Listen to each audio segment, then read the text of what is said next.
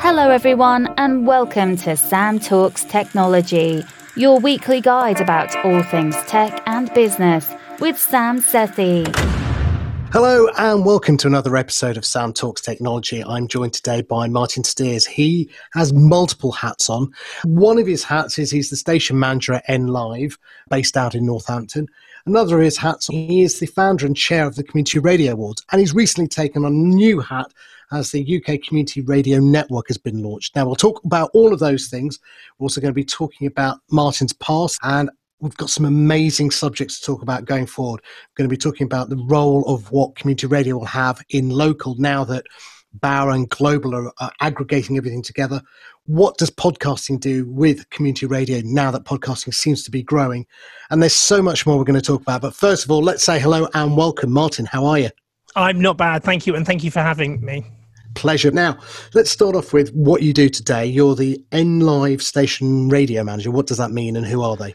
Uh, so, NLive Radio, it's the community radio station for Northampton. We're a broad station covering all the communities of Northampton, a broad audience, and lots of different shows from specialist content, specialist music. And yes, it's my full time job since September last year to run the station with all my great volunteers, bringing more volunteers in. And it's that lovely cold face. And I'm grateful of it actually, because it's been many years since I've been sort of directly involved, uh, hands on with Ofcom license community radio as a manager. So it's great to be back involved, and I'm absolutely loving it and and finding this really interesting especially at the moment with working from home because actually we're completely broadcasting from home all of my volunteer presenters are all working from home i've been into the studio once uh, in the last uh, three months, and everything else is, is, is going from home. So, from a technological point of view, it's fascinating to see how our station, but also the rest of the sector, has really embraced remote innovation in terms of running their stations and broadcasting. That I think shows how great community radio is and how great community radio can respond to some of those challenges. And a lot of people locally where we are at Marlow FM have said because they're now home, they want to hear what's going on locally with community activities and projects. And they can't find that through BBC local radio or national radio. Absolutely. Uh, community radio in the current COVID uh, crisis, lockdown, has really had an opportunity to shine, and I think has taken that opportunity, even to the point that Ofcom relaxed or tweaked the short term, what are called RSL rules for short term dedicated FM licenses, to having a special category just for COVID. Uh, and I think there's three or four uh, stations that have been spun up in their local area on FM broadcasting just to accommodate local information, local what's on, local how how support groups have been set up and forming from food banks to prescription delivery services to befriending services. And a lot of that has gone on across community radio. NLive, we have our mid morning show, which uh, would normally be lots of different topics and lots of different subjects. Nearly all of that has been dedicated to talking about how the community has responded. And the beauty of community radio uh, is it's truly local in the sense that we talk about streets and neighborhoods and, and the town, whereas the BBC has its place, but the BBC actually is more county or regional based. So they're talking about whole towns and cities and whole parts of the counties and the areas they go in, and they can't necessarily always get to that that lower granular, almost a hyper local level that community radio does offer.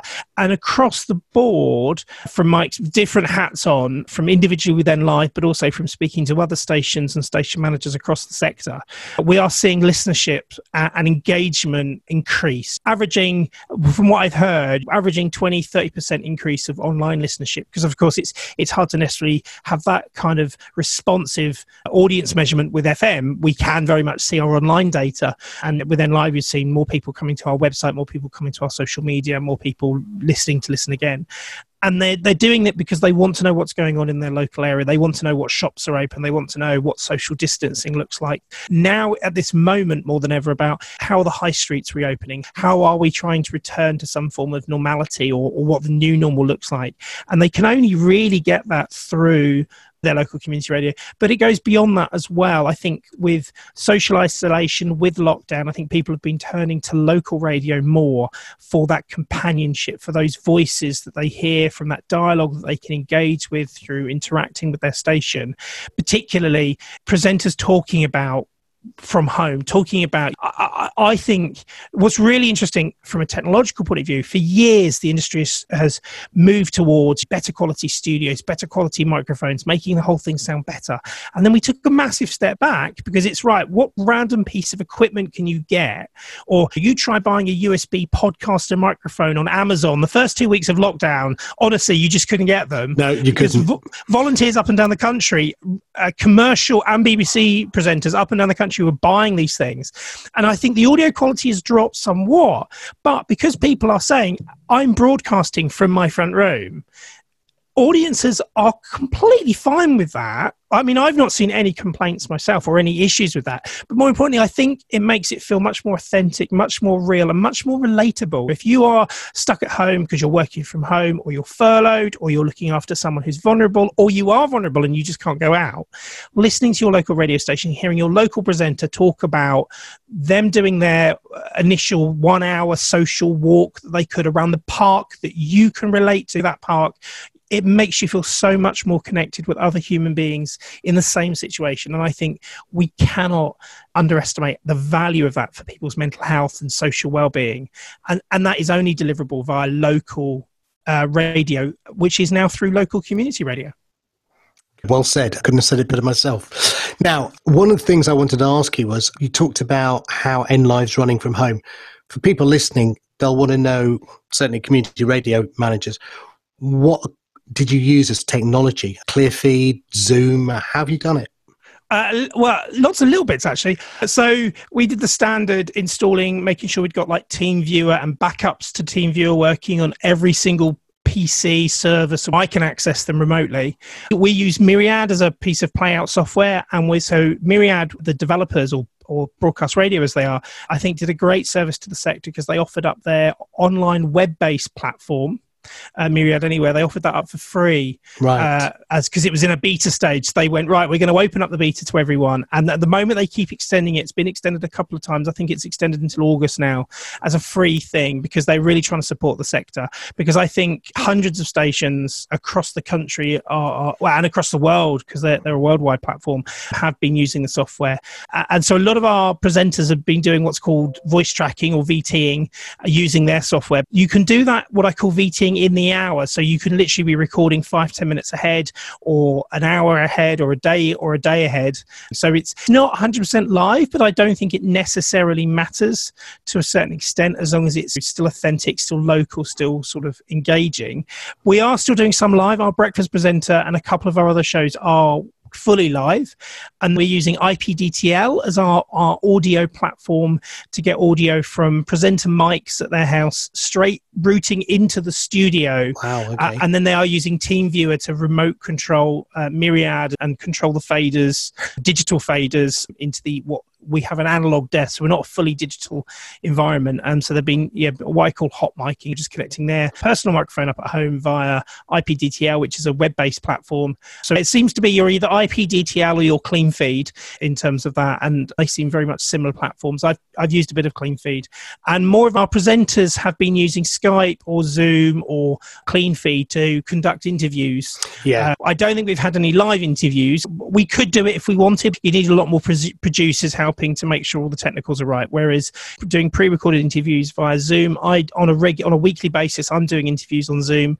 And actually, as we were saying off air, uh, we're actually using this as an opportunity to look at multi-platform because Zoom has the built-in ability to record video, and, and nearly everyone's got a webcam now. And in fact, I've even gone out and purchased a better webcam so I can do it. We're even been looking at uh, where we can possibly cut bits of video out to then use as promos to the interviews. It, has been really interesting in terms of innovation, and it will be really interesting to see how much of that new practice we keep at NLive, but also how the sector keeps that. But it's worth saying not every community radio station has completely fully shut down. Some have done a 50 50 mix, so some presenters where they can have been doing it from home.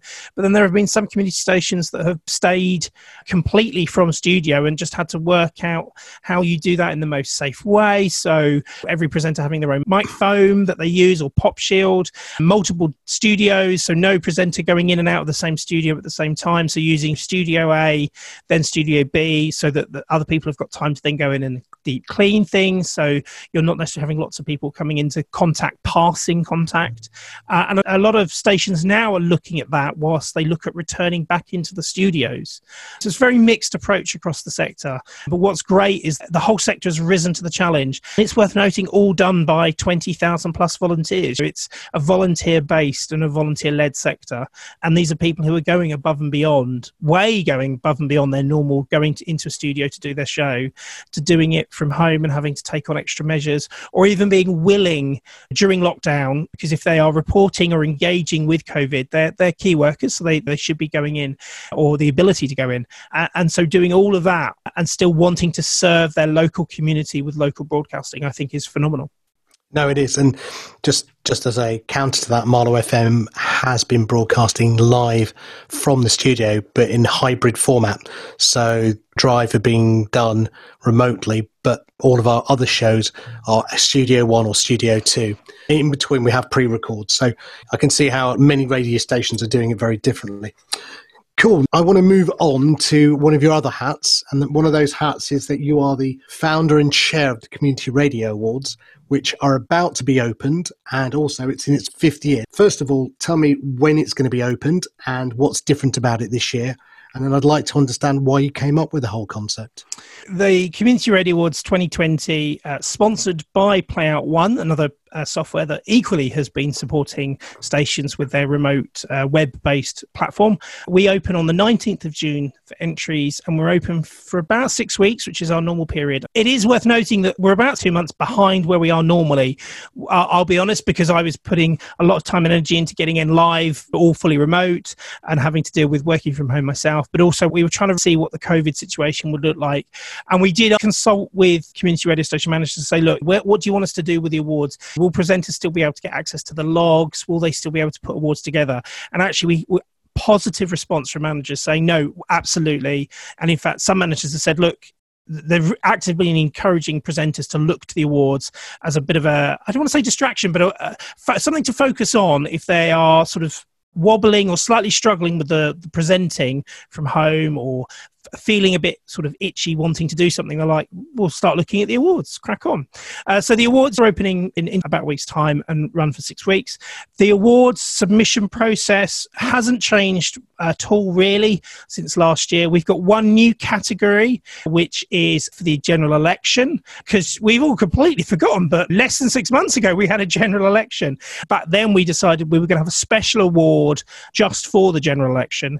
I think every year we might have like a, a, new award or an award for that year that's relevant to something that's been going on. So, whilst I don't want 100% confirm now, I suspect next year there'll be an award dedicated to COVID coverage and how stations have done. We decided not to do that this year because we're still in the middle of it. We're still dealing right. with it. And the awards process um, hasn't really changed. So I think there's now 18 or 19 categories, anything from male of the year, female of the year, young presenter of the year, to entertainment, to sports, to specialist music, speech, creative arts, and, and lots of different categories. Each category is slightly different in terms of what it looks for. Most of them are five minute audio entries and then around 500 words, give or take. There's a few that they're slightly longer entry times or slightly slightly more words. It is worth as a bit of a plug. It's, it's staying as five pound entries. I'm pretty sure we're the cheapest radio or audio awards out there or dedicated in the UK sector. All the other awards I think are, are more now. And there are two categories that are also completely free, which is Station of the Year and RSL Station of the Year, which is our category that's open for non Ofcom FM licensed uh, community stations. So those that are running as RSLs, restricted licenses, are running on digital radio like DAB, DAB Plus on the SSDAB or even on their regionals, or are internet only community stations because they are not normally allowed to enter any of the other categories. So we've got a dedicated category for them, and, and that's also free as well. And that's the awards process, which is mainly what I'm passionate about is the awards process. And then, like I said, we're running behind what we would normally be doing. I would suspect that we might then release nominations end of September, October time. And to preempt your next question, with the hopes that we will have some form of awards ceremony and celebration event towards the end of the year is all I'm being drawn at the moment. We are really, really hoping to have one, even if we have to do some sort of socially distanced awards ceremony. But I'm passionate that we will try and do our best endeavours to make something happen, a physical awards process. But that will be in the autumn. So we could be looking at sort of end of October, November, December, possibly, possibly even hooking over into early uh, 2021, which would be ironic having the 2020 awards, you know, in January. But it, it does all depend on social distance distancing measures when venues are reopening. But I think, if nothing else, the sector deserves uh, an opportunity to celebrate what will have been a really struggling year. Uh, okay. Who are the judges this year? Same as last year, or have you changed it around? Every year we have new judges and we welcome new people judging. And I'm always keen to grow the number of judges we have. So I think last year we had something like 70 70 maybe 80 judges last year. So we have some judges that come back every year. Because our judges are volunteers it's it's hard to ask too much from them. And as the number of entries increase we obviously need more volunteers. Otherwise we're going to be asking too much from them as volunteers. Our judges are drawn from the community radio sector uh, particularly, anyone who wins gold is invited to judge the following year in that category, and they're not allowed to enter that year because we, we very much didn't want the same stations winning the same awards every year. So we invite them to judge the following year and sort of sit a, sit a year out from entering that category. They can enter other categories and, and be involved in other entries in other categories. So people from the community radio sector, and we always do our best. I would guarantee it that no judge judges their own material and they're asked if they encounter any entries that are from their station or from people that they're involved with to let us know. We make sure that other judges judge those entries. Every entry is judged by at least three people at its minimum stage and we tend to find as we go through because some categories because the number of entries go through multiple stages of judging so more judges listen to them. So when we get to things like the final entries of station of the year i think last year something like 10 separate judges would have listened to every single entry. So some some entries have more judges listening to it than others and that's purely based on the number of entries and the the level of depth we go to. So that's community judges but we also have people from the bbc people from commercial radio people from the wider audio industry we have people who have sort of left, so ex any one of those sectors, academics uh, who are involved in in teaching broadcasting or involved in broadcasting. And then we invite other community people in, particularly for other categories, but only if they really have a sort of an understanding. Uh, and little things like podcast of the year. And that's actually open to any not for profit organization that runs a podcast. So that's not ex- explicitly for community stations, that could be for different charities that are running podcasts. And last year we invited people from Charity Comms, which is a, an organization that supports different charities with their media marketing communications, more like an industry kind of body. And they run their own podcast. And we actually invited those people to come on as, as guest judges. Um, so it's those kind of thing we try and have an, a very round balance. And every year, like I said, the number of judges grow. And we're always really interested and really open to people coming on board. I'd rather have more people judging from lots of different backgrounds. So it has uh, a variety of, of different ears listening to it but also hopefully giving feedback because we do ask, not all judges do, but we ask all our judges to provide constructive feedback to the entries, which are then given out a month or so after the whole awards process is done, so that people know how they can better themselves. But for me, one of the fundamentals for the awards is about sharing best practice and developing the sector and also celebrating what the sector does for individuals, for those involved, but also for the local community. So having a wide amount of judges and those judges providing feedback really helps add to that uh, because I really h- help hope that it's a developmental tool for community radio stations to analyze themselves. What do they do? What certainly encouraging them to celebrate what they do. I mean, for Station of the Year, they have to produce a PDF, almost what I would call like an annual report to celebrate. And I and I have actively written blogs in the past and encourage stations to use the awards or use what they produce for their best station entry. If they don't do an annual report, they send to key advertisers, to stakeholders, to volunteers, to trustees. If they don't do that kind of thing, then they should use their entry into the Community Radio Awards if, if nothing else, and send that to local MPs and the mayor because it's the awards should hopefully focus the station because we're so used to delivering every day great community outreach that how often do people take the opportunity to step back, look at what you do, and go, what? We do good stuff. And that's what part of what i wanted the awards to do. But also encourage volunteers to consider what they do and encourage stations to celebrate what their their volunteers do.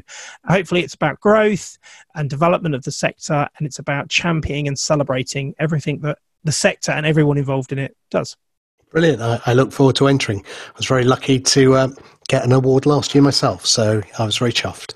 Now, moving swiftly on, you were talking before we came on air about uh, a third hat you are wearing, which is a new role that you're starting to form called the UK Community Radio Network. What is that, and, and what can people do to get involved?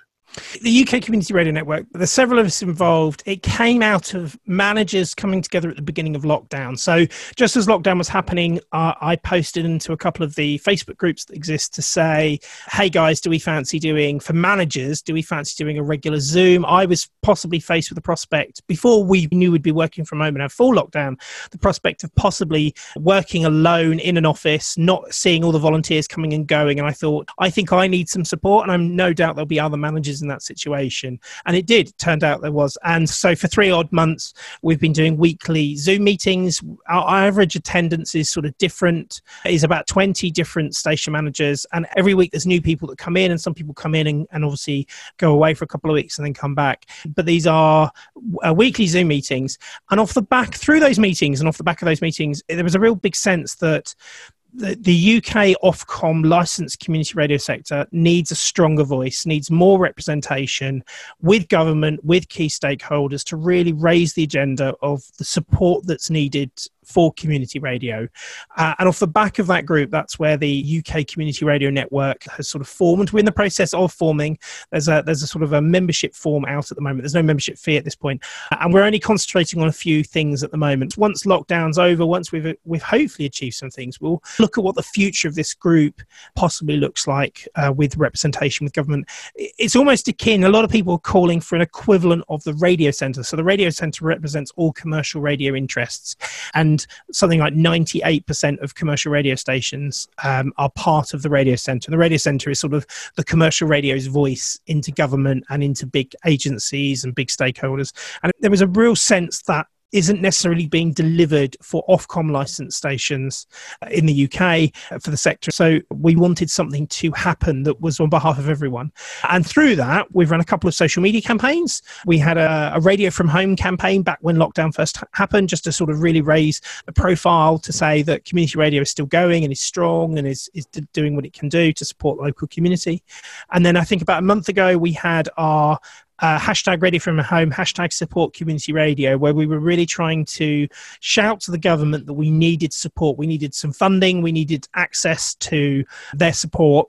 And we had hundreds of stations all tweeting at the same time. We trended in the top 10 on Twitter using those hashtags. And there was also a video put together that I think had 40 or 50 community radio stations that had submitted bits to that video. And it was all the Beatles, All We Need for Love. And we encouraged all stations to play that song at the, at the same time to really sort of say, hey, we're all here we're all local, we're all passionate about our local community, but we wanted to make some big noise, and we certainly did. And then a few weeks after that, following that campaign, we led on an open letter to uh, the Secretary of State for Digital Culture, Media and Sport, DCMS, Oliver Dowden, and to John Whittingdale, who's the Minister of, I think it's Radio and Data or something like that, or Radio and Digital or something. That was calling on the government to be paying community radio stations, not for profit community radio stations, for playing the public service announcements, PSAs, or government ads. So you may hear, if you listen to commercial radio, all sorts of different ads from Don't Be a Space Invader on the Highways Agency to tax, check your tax allowance or check your tax statements. But more importantly, during COVID, the wash your hands initially, then the stay at home, and now that's moved on to sort of the track and trace kind of adverts. And it's worth saying that from the beginning, we engaged with Public Health England and we provided and opened up encouraged community stations to initially play those PSAs because we thought it was the right thing to do the wash your hands, the stay at home. Uh, and then a few weeks into that, we found out that commercial radio was then being paid to play those campaigns. And we were massively incensed by this, by the fact that for years, commercial radio as a sector receives millions of pounds. We don't know the exact number. We've not managed to find out. We need to put a freedom of information request in to find this kind of stuff off out. But the commercial radio sector has received millions of pounds to play these adverts, and community radio receives nothing to do this. And there are multiple campaigns running. I mean, there's even Ofcom, which is the regulator. I've even heard advertising campaigns on commercial radio talking about how to make sure you get the best internet connection at home, you know, talking about wireless and making sure you're near to the router. And those are being funded by the DCMS marketing budget and yet none of that is being offered up to community radio. So uh, there was a real sense of unfairness and injustice on that. So we did this letter writing campaign. I think it was something like 133 licensed stations signing. So nearly half the sector, around half the sector, signed this letter. And to date, we've still not had full engagement with the government on it. And it's our main campaign at the moment, really. We're trying to raise the profile of community radio, particularly trying to aim for some national PR. And we're about to start doing some more engagement with the DCMS Select Committee, with the Shadow Cabinet, and with various MPs and encouraging stations to engage with their MPs. Now, if you're a local listener and you write to your MP, your MP writes to the government, they get this almost standard copy and paste letter. The government says that they really value the contribution that community radio has given through the COVID crisis, but then there's no funding. They, they aim us towards what's called the Ofcom Community Radio Fund, but they won't even engage on the, the PSA campaign. So that's our big push at the moment. And it's more about equivalence. We we don't necessarily expect to receive the same kind of money that, that the Hearts and the LBCs or the Smooths or the, the Bauer Group, we don't necessarily expect to receive the same amount of money from them, but we should be receiving some money because we are providing a public service. This isn't handout. This should really speak the language of the government. We're not looking for money for nothing. We're looking for money for playing their adverts. But more importantly, for community radio with PSAs, is so many community radio stations also have specialist niche audiences that just won't get those messages. So it could be communities of interest interest. It could be youth stations, LGBT stations, it could be Asian stations, or Polish, or all sorts of ethnicity, religions.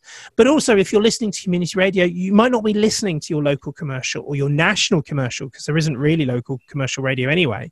So you're not going to be hearing these messages. So that's that's what we're trying to do at the moment, on top of everything else that I'm doing as well. now, uh, how can anyone get involved? Where would they go? Is there a Slack group, or do they have to email you directly, or is it invite only? Hopefully nearly every community radio station has had an email from me or from somebody involved in the UK Community Radio Network because uh, we have been trying to email everyone. Uh, UKCRN.radio, so it's one of the, the new dot radio web websites, UKCRN.radio. We have also launched UK Community.radio, uh, which is a news platform for us to be sharing good news of community radio. And we're encouraging community radio stations to submit their own news articles on there because we wanted one platform to really do all this good news, sharing best practice. All people are welcome to get in contact with me separately. My personal email is martin at martinsteers.co.uk if they want to talk about anything to do with community radio. But at the moment, we're focusing on Ofcom licensed uh, community radio stations. So hopefully they will have heard of us any, already. And if not, people are more than welcome to get involved uh, with us. And we're really interested to hear what they've been up to. They can join our voice. There's a lot of unity and strength. Uh, and I firmly believe in people working together to support, develop, and better represent the, the sector. Congratulations. So now we're taking a quick breather from the three hats you've got. I just wanted to find out a bit more about you, Martin. So, how long have you been involved in community radio uh, and radio itself? And I know one of your other passions is scout radio. So, what have you been doing before you were doing NLive? Lots of radio stuff. I'm one of these really interesting people that, that only on reflection do I realize I was a radio anorak. I never really embraced the full radio anorak. Never as a teenager sort of made my own demo mixtapes. It never really crossed my mind. But on reflection, somewhere at home in a box, I've still got the full page spread of when my local commercial radio station launched locally in my hometown. And I, I, made sure I went to every single outside broadcast and I listened every day. I listened all the time and I rang them. And you reflect back and go, hey, you're a radio anorak, you're a geek. You just never really realized it. And it wasn't until I returned back to university as a mature student, there wasn't a student radio station. I, w- I remember trying to join, somebody was trying to start one. I remember trying to join it and it never happened on campus. So I, I think I'd always had an interest interest in radio in that sense. And, and my brother was, was just getting into commercial radio when I was going to university because he didn't. He went through that sort of practical route. And then it took a couple of years out and then returned to university and did communication studies at Anglia Ruskin University in Cambridge. And there isn't a dedicated Anglia Ruskin student station. There was a joint radio station between Cambridge and Anglia Ruskin, and it actually ran on what's called low powered AM or, or LPAM as a full time student station. And I got involved in that even before I started my degree, over the summer, I'd emailed them to say, Hey, I know I want to get involved in you guys before I've even started, which is very unusual. I, I knew I wanted to and got involved in them. And actually, that was where my journey into community radio started because we decided as a station that actually we could serve a academic community of Cambridge. Cambridge, obviously a university town, two universities, I think combined staff, students, alumni of 30, 40 thousand, I think, back then. It's probably more now. So a good chunk of the of the town or the city even and they had previously tried to apply in the round one and hadn't got it. And, and, we were looking at do we apply again? And actually, I was the first ever non Cambridge University student to become the manager of what was CUR 1350, Cambridge University's Radio 1350, which was our AM frequency. And I applied for the community radio license, and it was over 10 years ago that we applied and won. So I, that was my step into community radio. Had never really been involved in community radio before, had been involved in student radio, and I wrote a license application. And back then, it was something like a, I think it was like 45 page document because you had to include so much now. I think it's a lot more lightweight application process because you had to really go into a lot of detail about what you were going to do and why you were going to do it and how you were going to do it and, and what management platform, what staffing structure volunteer structure, what finance structure, what technical stuff.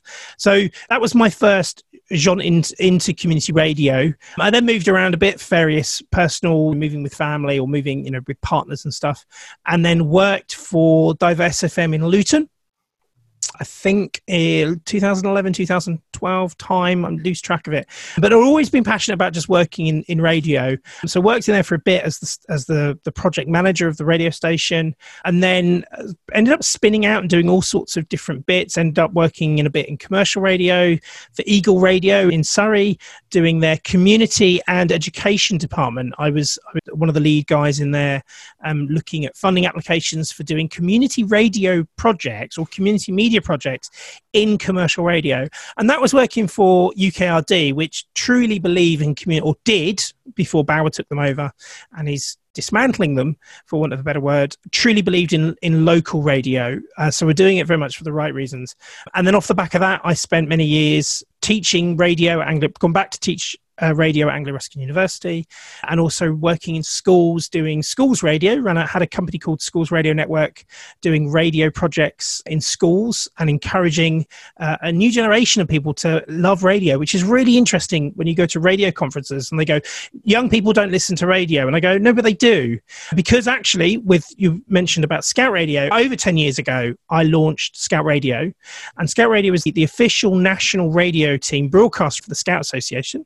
Uh, so we're talking scouts and woggles and badges and camping. It's, and it's not the Boy Scouts. It's been co-educational boys and girls for decades. And what Scout Radio was set up to do was to provide short-term FM licenses at the big camps they have normally in the summer so we're not having any this year. They've all been cancelled, unfortunately. What are called jamborees. And actually, the biggest one that I've been involved with is Essex Jamboree, which is over 10,000 people for eight wow. days camping in a field, completely green fields. I only the last couple of years we got a portable studio, and by portable studio, it's an old caravan that we converted, which looks great. But before that, we used to have to say to the jamboree, right, well, we need you know a couple of porta cabins and some tents or marquee space, and we were literally building a radio studio in a green in a, in a complete environment, alien environment, all over the country. We've done locally to you, Berkshire's Jamboree, which should have happened this year. 2009 was my first ever FM RSL, and that was off of the back of that that Scout Radio was formed, which was Wings FM in Windsor Jamboree, which is the jamboree for the local scouting. So a little bit of a local connection there, really. but I come from Bedfordshire at that time, so we travel all over the country running FM radio stations, but also running internet radio stations at smaller county camps just for a weekend, And this is normally quite often to entertain and inform people what's going on at the event, but also, particularly at the weekend events, we, we turn the studio over completely to young people to come and have a go at being radio presenters. And I tell you this, they love it. They absolutely love it. They queue out the door to have an opportunity to have a 10 15 minute slot talking about what they get up to in scouting and guiding but also playing music and doing shout outs and dedications yeah, and all that and kind all of those stuff. great Absolutely. things. No, absolutely. But they love it. So to say young people aren't interested in radio is utter rubbish because they are really interested. And then since lockdown, because face to face scouting was suspended, we've actually been broadcasting regularly and we're now doing weekly, one day a week or one evening a week broadcasting as Scout Radio. And it's called Scoutcast. And we've got a couple of other shows that we've done. And it's all about doing badge work via the medium of radio. So talking young people encouraging them to listen via smart speakers or via our website because uh, we're only online um, and encouraging them to do badge work talking them through what's involved. But we've also had interviews with some really inspirational people or interviews with people from the scouting association talking about what's going on. So we've been running that as well. And that, and that was just over 10 years ago. And that's completely voluntary completely voluntary running scout radio. Absolutely love it. I mean I'm a radio person through and through. So even as a hobby, I do radio, uh, and as professionally, I do radio. And in the last few years, I've done some freelancing work for the BBC. Uh, so hospital radio is the only bit of radio I haven't done. I don't have the time yet, but maybe as a retirement thing in a few decades' time, I might retire into hospital radio because it's the only bit of radio I've never done. And I'm And sure Northampton's got a big. I'm sure Northampton's got a big hospital there, so must be an opportunity. now let's fast forward a bit. There's a couple of topics I really want to talk to you. Now I've got you on here. One of the first topics is what I call the, the death of local radio. Bauer are uh, aggregating lots of radio stations they acquired last year. I think the number that we're looking at is around 250, 260 presenters are going to be made redundant in September. What are your thoughts on what they're doing there? Um, I'm really mixed because one of the groups that was bought last, I think it was February time, was UKRD. So Bauer bought up basically what, what wasn't owned by Global Radio. Bauer effectively bought. And interestingly, I'm sure I saw something from Bauer. They reckon they're actually going to be the largest commercial network, which will be really interesting because obviously Global's Global went. Was it two years ago, two three years ago? Global went fully regional. I mean, obviously over the last 10, 15 years, they've been slowly buying up everything. Then the massive rebrand to Heart and to the Capital, and we all knew eventually it would become regional networked radio. We just didn't know when. And then through lobbying, through things like the radio centre, there was the deregulation of radio. So I'm torn because my experience of working for UKRD, they are passionate about loco. The, the UKRD stations, which around your way was Eagle or Mix 96 or some of the bigger stations like Pirate, passionately local, no networking, no hubbing, all local presenters, all talking about local areas. So I think it's a real shame for those to go. And in some of those communities, some of those radio stations going, there is no other alternative local radio for them. So it's an absolute shame to see that happening. I can understand to a certain extent why, because it's about business, it's about national brands, it's about Ofcom having done research that says people don't care where their radio comes from, which I think is utterly bonkers and really surprising considering we're both sat here with community radio hats on and we've got a thriving audience that are passionate about us because we are local. And when Heart did this, I think it was two years ago, there were petitions, there were change.orgs, there were parliamentary debates, all because the local presenters all been stripped away and the audiences were up in arms about it. What's interesting is there hasn't been a massive drop in audience because I think the power of personality radio is still quite strong for those brands, you know, the Jamie Theakston, Amanda Holden breakfast and all that kind of stuff. And I also think that because these were legacy heritage brands, that it was the, the radio frequency, the radio station that people grew up with, that people didn't really realize there is an alternative. And there is an alternative in nearly every area. There are 296 licensed and broadcasting community radio stations, with I think something like 50 still wait licensed but ready to launch. Right. And in fact, I know of at least five that are uh, were, were waiting to launch were it not for COVID and lockdown. So we are nearly over 300 licensed and broadcasting stations, and that's very likely to happen this year. Over 300 more. There will be more community radio stations broadcasting on FM licensed on FM uh, or AM, then there will be commercial radio stations. And so there is an alternative. As we know, there is an alternative that's wanted, that's needed, that's valued, and that has an audience base. We may not have the massive audiences that the big commercial groups can say they have. We may not necessarily have that kind of mass national spread, but I don't think we should worry about that. I think this is the new local. Community radio is the new local radio, and you see more and more uh, local uh, community radio stations, not necessarily calling themselves community radio stations. They're just calling themselves whatever they are, radio, and just really going hard on this concept of local. Because I think what's really interesting over the last 10 15 years of society we had this massive boom on the internet where everyone thought of themselves as global citizens and they disconnected with their local. And then i would say in the last three to five years we've seen a contraction of that. And we've seen the birth of hyperlocal newspapers the birth of hyperlocal news blogs and websites and, and facebook groups whereas before you thought you were a citizen of your town. Now people are working much more at street and borough and uh, neighborhood level and we've seen that more with COVID than ever. Little individual support groups coming up, people for the first time in generations knocking on neighbours' doors to find out if they're okay or what can they do to support the neighbours. And that resonates so well with local community community radio, community based radio. So it is an opportunity. It's a golden, possible golden age of two tiers, but not in a minor major sense, but two tiers in the sense of local radio, which is going to be delivered through community practitioners and a national level or quasi national mm-hmm. level uh, radio. Because let's be honest, three hours from your regional hub for global, and then the rest of it coming from London. I mean that that's not local radio, and any pretense in trying to call that local, I think, treats an audience as if they're idiots and does them a disservice. And I have had some people say, well, why don't they want a national license? Why don't they just go, can we not just have a national heart license like Radio 1 or Radio 2 or a classic FM or something like that? And call me a cynic, but I think it's because both Bauer and Global want their cake and they want to eat it. They want to be able to have local ads, so they want to have the local frequencies and that loyalty to the local heritage, but they want to be able to deliver that in a national brand with national voices and national infrastructure, uh, which, let's be honest, is mainly about cost saving.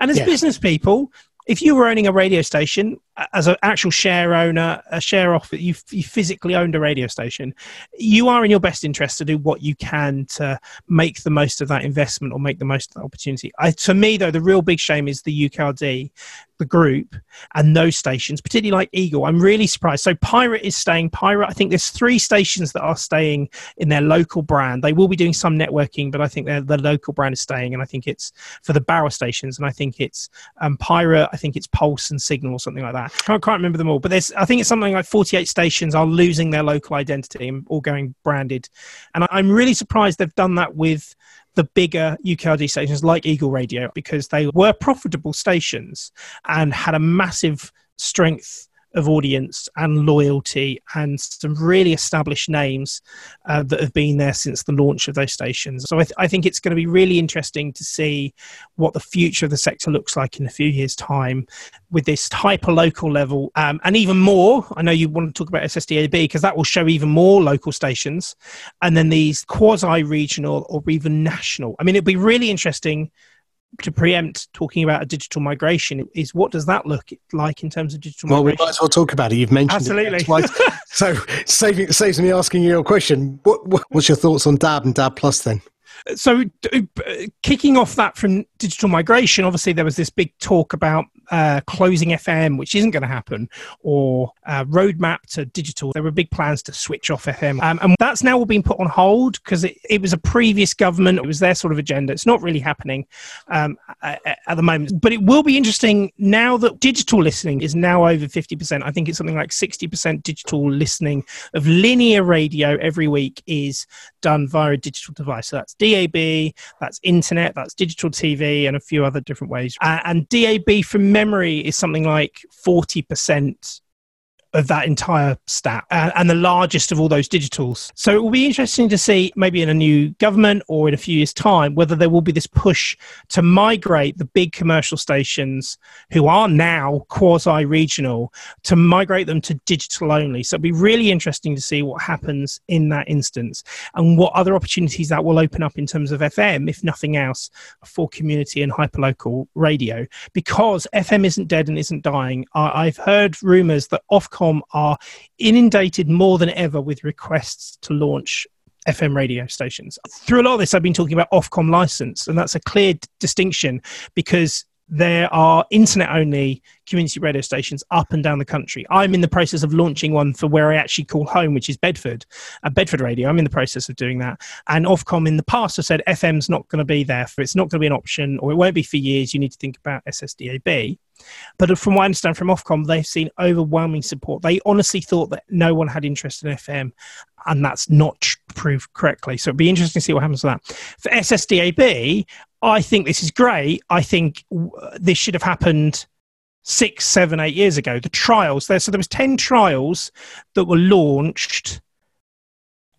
It, eight years ago, something like that. I can't think when. There were tr- trial licenses. So, for those that don't know, small scale uh, DAB or SSDAB is supposed to cover towns or parts of cities, and it's supposed to be the community radio equivalent of digital radio. So, it's just supposed to cover smaller communities. Because uh, at the moment, digital radio, DAB, is either national, there are two national uh, setups, or what what is called local, but again, I refer to it as regional or county because it normally is. It's county based, or in some areas, it's even a couple of counties together to be a regional based things.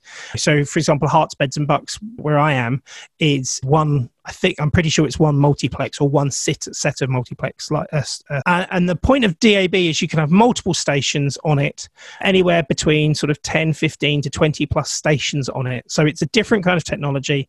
It's been around since the 80s in the UK. It's been a long time getting any listeners. And SSDAB was supposed to be really the platform to enable community stations to hmm. access digital radio because of this digital roadmap, this digital future that we've been talking about. Because if you're a community station, does your station really want to cover the whole of your county? And the cost involved in covering the whole of your county? Or actually, do you really only want to cover your 5, 10, 15 mile radius of the area you live? These trials were set up using different kinds of technology, different kinds of setup to trial the technology. And there were 10 areas, and they were supposed to run for nine months, supposed to be a limited nine month trial. And I'm pretty sure, I'm trying to think how long ago it was launched. It, has got to be, what, five, six years ago these trials launched. And in fact, I think the nearest one to you guys, I think, is Woking or, or in that kind of, uh, I think, I think, area. I think we've got one between Wycombe Sound and ourselves that we, we're trialing as well. And uh, so it can't have come soon enough and it still hasn't launched. Ofcom has announced that uh, the beginning of September they'll start offering applications for phase one licensing. I think it's a great opportunity. I think the issue we have with COVID, because I've spoken to a few station managers, and to be fair, they were fully for SSDAB six months ago and local DAB. Now they're concentrating on is their station even going to exist in three months' time, mm. let alone six months' time, because we are now all worrying about grants, we're worrying about donations, we're worrying about loss in events income, loss in advertising income we're worried about can our presenters even safely get into the studio. So, uh, unfortunately, whilst it should have happened by now, it's almost as if now we need more time to give us an opportunity for the sector to rebuild itself. Not long to come together and then work that out. And my worry is even then when Ofcom do start licensing, it's going to take too long. So traditionally, Ofcom has taken four or five years to run a licensing up and down the country. I'm reassured that they're going to try and get SSDAB done in two years to do the whole country and then they'll give it another go. They're, they're supposed to open one area for, I think it's three months, then close it, then open the next area, then close it. And I think they're going to do most of the country. Then they're going to have a little short review period before they do the rest of the country. I'm not convinced because Ofcom are under resourced, uh, don't have enough resources to do what they do now. And that's before they get hundreds and hundreds of applications. So with DAB, you apply to run a multiplex. So this platform you can have 15 10 15 20 stations on but you also you need to have a service license.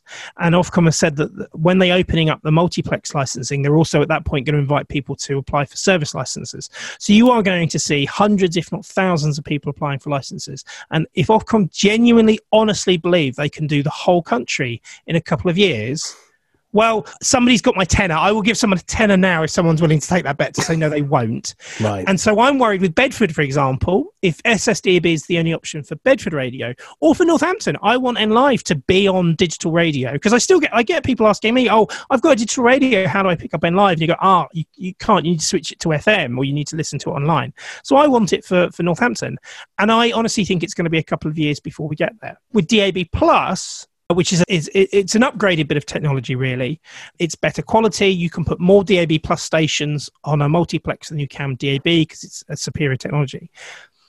Initially in the consultation that ofcom offered up they were going to force ssdab licenses to be dab plus only and I fought and I lobbied um, to say no, that should be optional.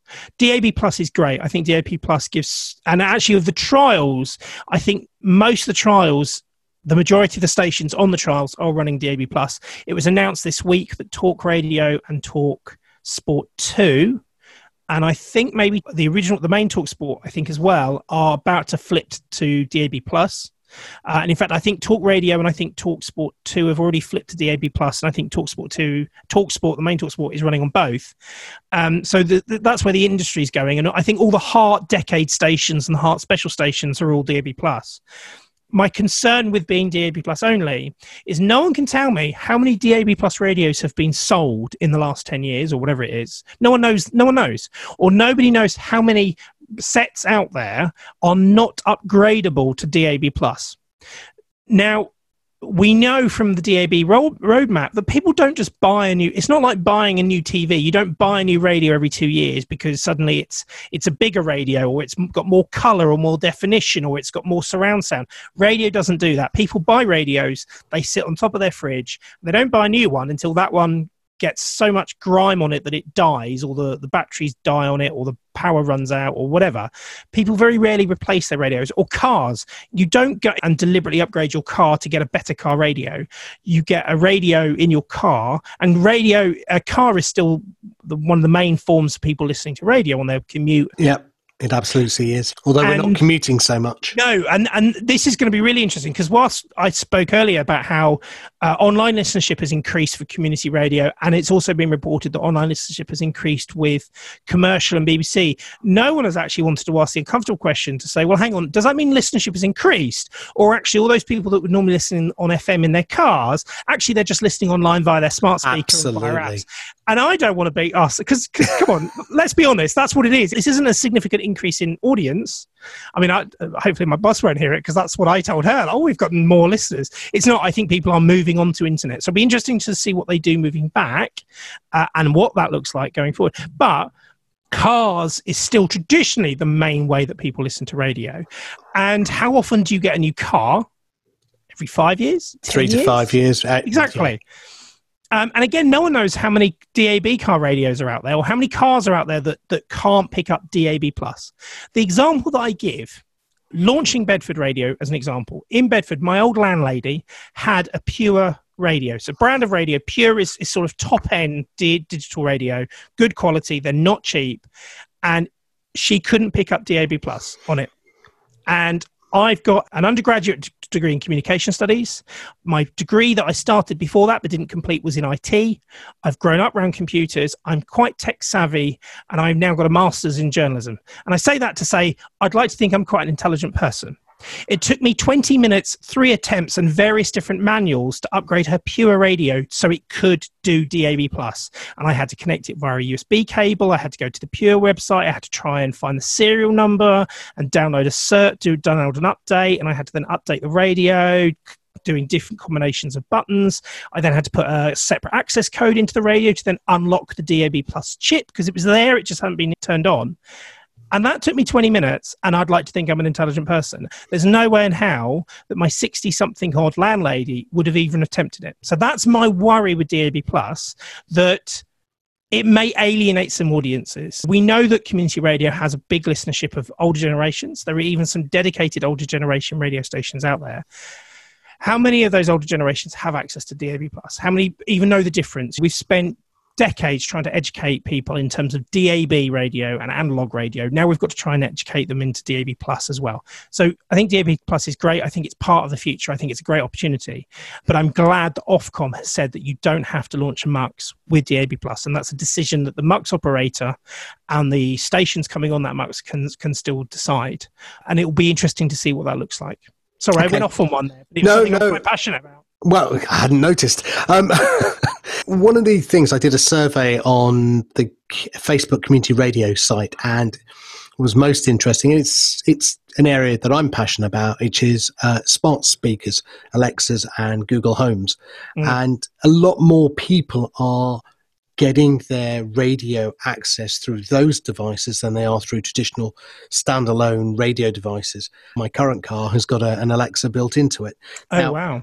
So my point being where does DAB plus fit? I'm sure that a clever developer can design a DAB plus receiver to work on an Alexa skill because that seems to be where the growth in penetration of radio is coming from. Well, I think it's all about physical digital platforms. A DAB chip or a DAB plus is a physical bit of uh, of chip. I think what we are more likely to see is smart activated radios. So uh, a device that has an Alexa built in. In fact, they may. I think there are a couple out there already existing. In fact, I think Sonos, I think, is one of the ones that have been experimenting with it. I think what you're likely to see is a, a radio that has FM, that has DAB, DAB plus, but also has smart speaker, a smart interface built into it. Whether that's Alexa, whether that's Google Home, whether that's uh, Apple or some or, or, or their own other version of smart integration. What's really interesting though with smart speakers is as far as what Amazon are doing, doing really well trying to encourage other people to use it. Because like you said, highly likely your next car will have Alexa built into it. Well, Amazon haven't built your car. What they're doing is offering up their platform. Absolutely. Because a bit like Google has, you, gone are the days where you tell people to search it on the internet. You just say to, say to people, Google it we would have grown up as people in using IT, knowing that, that even 10 years ago, there was what, a dozen different search engines that people would use regularly. Now it's all about Google. It's all about Google in your life and doing everything Google Maps, Google Calendars, Google Email. Uh, and that's what I think Amazon are doing with, with Alexa. They're, they're almost offering it up as a platform to, because they want people to have that integration. Smart speakers is very interesting. Uh, uh, and it's very similar to, to what I call the bubble effect of, of, say, podcasting, is that if you've got a smart speaker and you think they're great, you think everyone's got these, and that's how everyone is using them. Um, what's really interesting is what the numbers. So the latest RAJAR, which is the, the audience surveys for the radio and audio industry, is saying that only 32% of people um, claim to own what they call it voice activated speaker. I tend to call it sort of smart speakers. And and and 20% of them, 18% of them use it to listen to radio every day. Now, don't get me wrong, we've got three in our household here, and I use them to listen to radio. I also have a, a, a traditional radio that's also got internet in it, so I use that as well. And so I am a convert. I do listen to smart speakers. But equally, I've got somebody who is 10 years younger than me, a very good friend of mine through Scout Radio, and actually she's unplugged the smart speaker in the house because she doesn't like it. She finds there are some people um, that that don't like the technology because they feel it's too it's integrating too much into their lives and it's almost uh, as an intrusion. So I do, like I said, I think there is a bit of a bubble effect because I've had I've had lots of people like you saying, well, surely everyone's listening on smart speakers or podcasting, going, well, who listens to who listens to the radio? Doesn't everyone just listen to podcasts now? And you go no actually only i think it's something like 15 or 20% of the uk population listen to podcasts. But if you listen to podcasts and you get and you get into that environment that becomes your bubble and you you other people that do it and then you assume everyone does it. So actually it's really interesting in terms of smart speaker ownership. Don't get me wrong it, it will be a part of our lives. I think smart speakers or smart integrated technology will be a big part of our lives. I remember when the Alexa launched, not long after it, they were saying the, the most requested service was listening to radio. So I think it is really powerful because I think everyone was panicked when these things came out that we would see them as a vehicle of radio death, a bit like we saw curated music platforms like Spotify and I can't think Pandora. And you'd go to all these radio conferences and everyone's panicking that that Spotify, Pandora, etc., will be the death of radio, and it hasn't because there's a reason people keep coming back to radio, and it's about personality, it's about voice, it's about that connection. If you're interested in music, it's about that person that can tell you about the music instead of just play you that music. Exactly. Or you're interested in local news, information, traffic, travel, what's happening in your local community. So people will always come back. Don't get me wrong, I think smart speakers uh, uh, have a great part to play and will be there in the future. But I, I, think you've got this massive innovator bubble. I can't think what they call it in consumer trends, where you get the trendsetters and then you get the followers. And I do wonder at what point do we get to plateau of ownership? Because if, if, if they reckon, according to RAJAR, that only 32% claim they own and activated speakers, and these things have been around three or four years, I think we might get to 40, 50% ownership, and then it'll plateau. Because actually, how many people want them? I'm not sure I agree. In fact, I'll take I'll, I'll, take you back to an earlier. I wasn't point. offering you a tenner for that one, though. Shame, I was about to take that one. Uh, now, look, one of the things you talked about earlier, and I'm going to bring that back into the conversation, was the use of Zoom and using video within the studio. And you begin to see, look, if you look at LBC, they broadcast across Facebook at the same time. You look at uh, Radio One, Radio Two. At Marlow FM, we've been experimenting with Zoom and Zoom video. Now, with the the Echo 5, which I've just got right behind my laptop here, that's got a screen and smart speakers. So it's, a, it's an integrated element. One of the things that when I talk about radio, uh, difference between podcasting and radio is it's live and it's interactive, which podcasting can't be by its very nature because it's pre-recorded. And I think that when we start to look forward, I think what you'll start to see is cleverest studios begin to say, actually, what we will broadcast the video feed out of the studio because now we've been doing it, and we can broadcast that to an Echo 5 device, or we can broadcast that to our Facebook page, or we can broadcast that if it's a business one to LinkedIn. And we can use Zoom because it has a multi broadcast out to YouTube as well.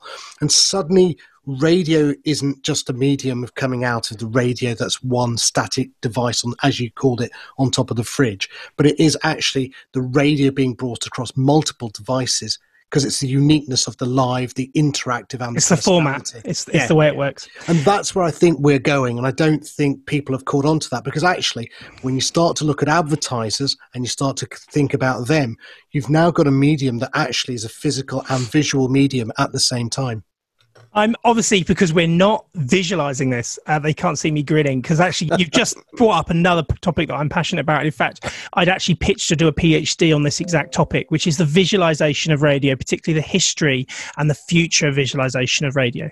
Because actually, this is nothing new. Visualization in radio has been going on for decades. From I, have not found the actual full details of it, but apparently the original Chris Evans Virgin Breakfast show was also uh, broadcast on a TV channel at the time.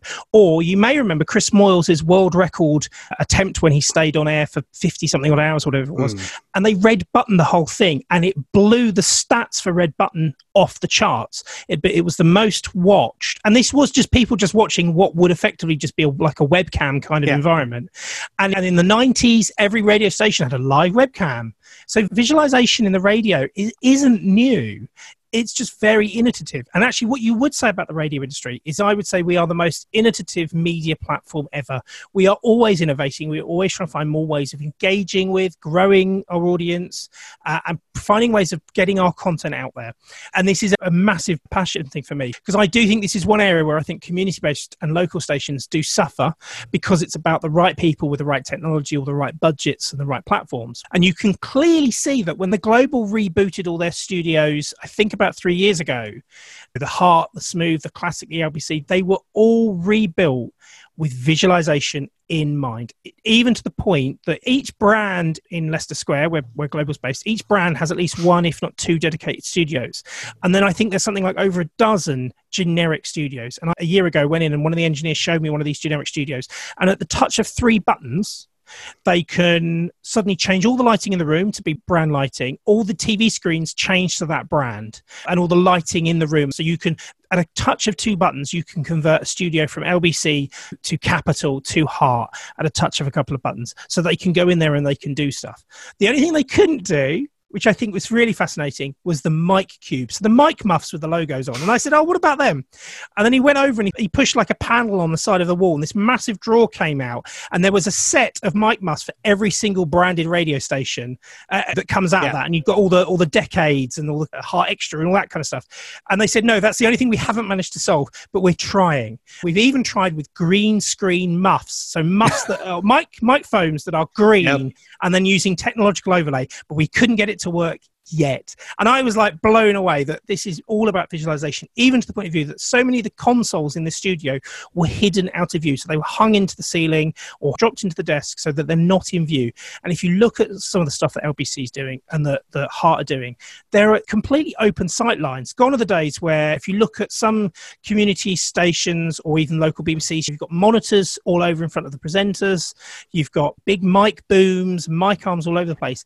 And all of that is really clean in the studios and it looked really interesting and you, you, can tell that they are really getting that visualization. And it's about and this is what i was looking at my phd in was was was challenging the concept or asking the question how does radio as a medium audio and radio as a medium break through in an ever increasing visual space? Social media Facebook, it all prioritizes video. YouTube, it's all about the visual more than the audio than ever. So many times you're watching content on your phone whilst you're wandering about, commuting, and you're watching, you're reading subtitles, or you've got headphones in, or, or whatever. It's all about that that experience of visualization. And you're right, LBC in fact, uh, if you read James O'Brien's book from a couple of years ago, they talk about that they try and find what they call one viral moment in every show that they can clip as a two or three minute video and put out on their social media because they know it will generate a conversation, it will generate an audience, and it will generate some great numbers on that content.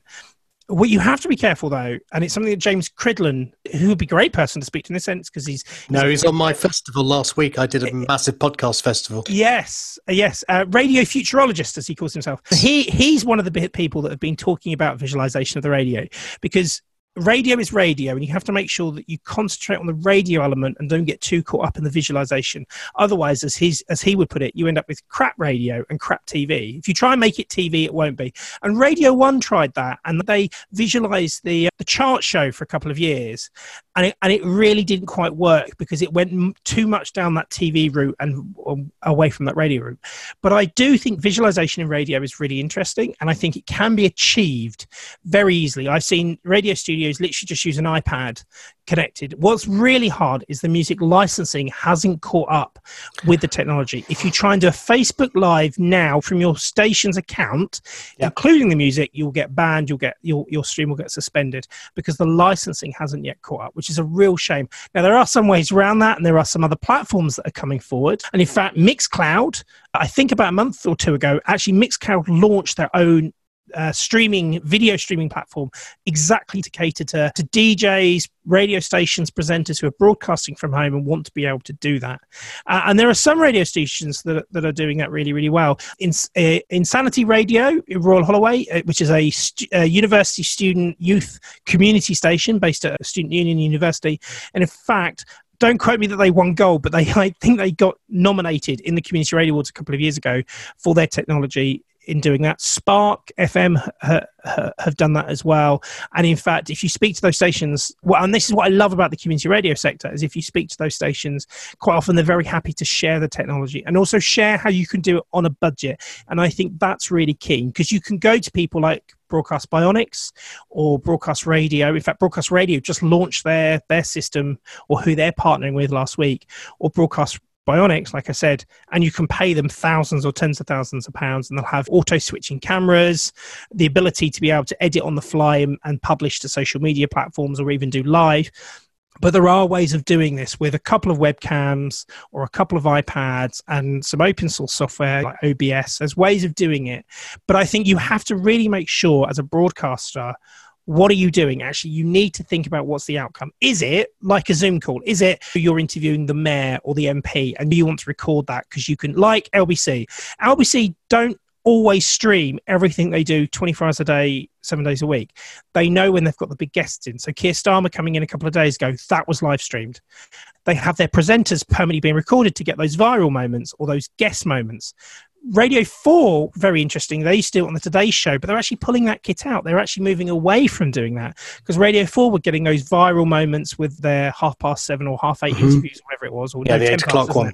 They, with their big, the big minister or whatever, they yeah. would normally cut that out and put that up on social, but they're actually pulling away from that. So any station thinking about visualization, great, you should be thinking about it, but you need to think about what are you trying to achieve? Because if literally you're going to go back to the days of the, the 90s where oh, we're just going to have a camera on permanently, that's not radio and that's i would argue is really bad tv and really bad visualization. So you have to make sure you do it with a purpose and you think about what you're doing and why you're doing it.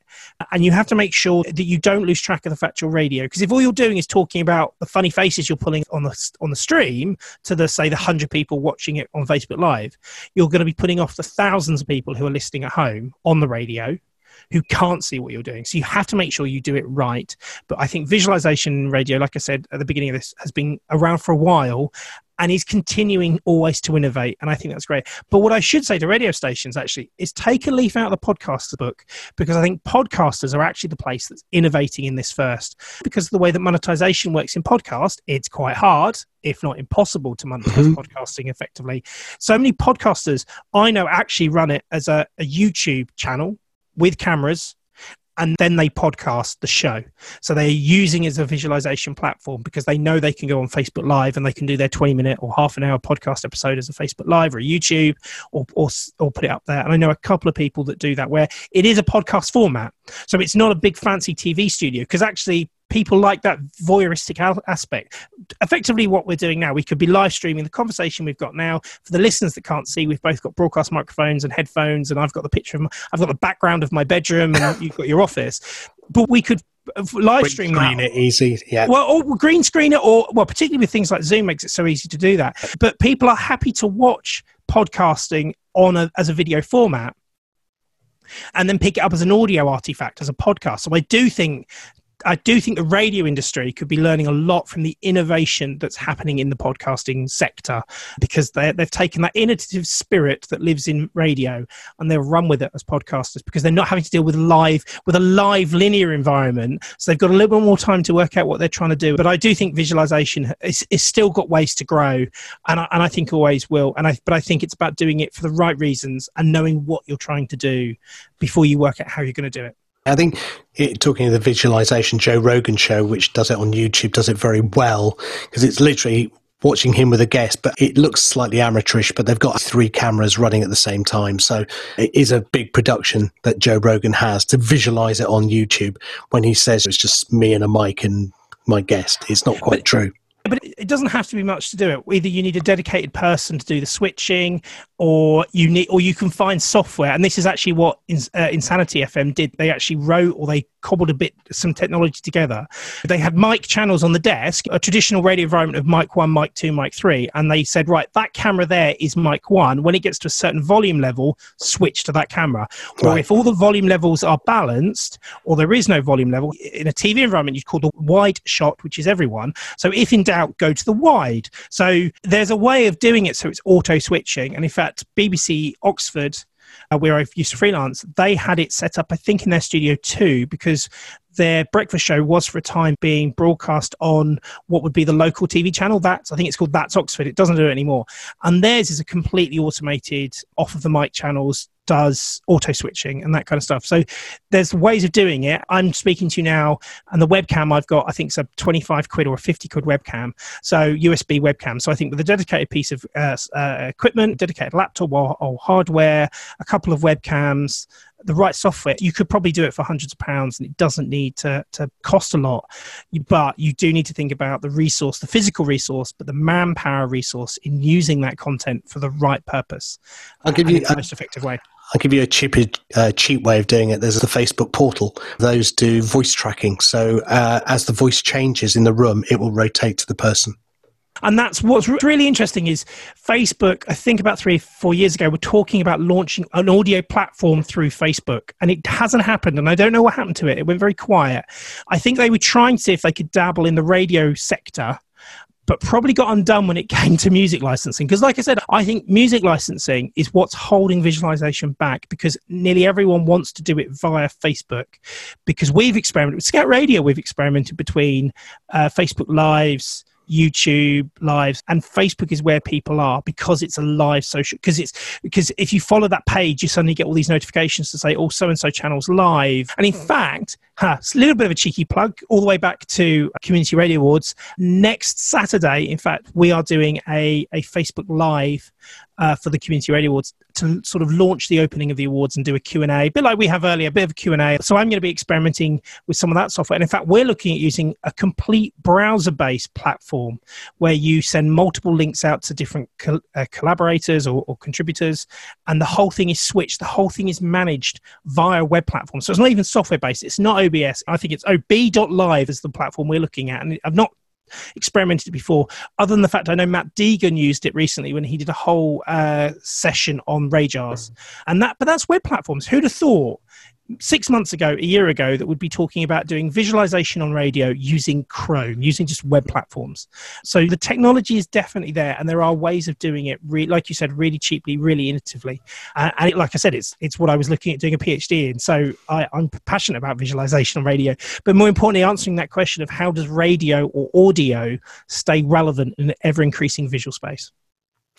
Martin, I could talk to you all afternoon. There's so much more we could talk about. I mean, the, the whole subject of radio licenses and where is PRS and PPL and why isn't that done is just a whole topic in itself. Absolutely. Um, but I think we've been going for a little while. I think we should give everyone a break now.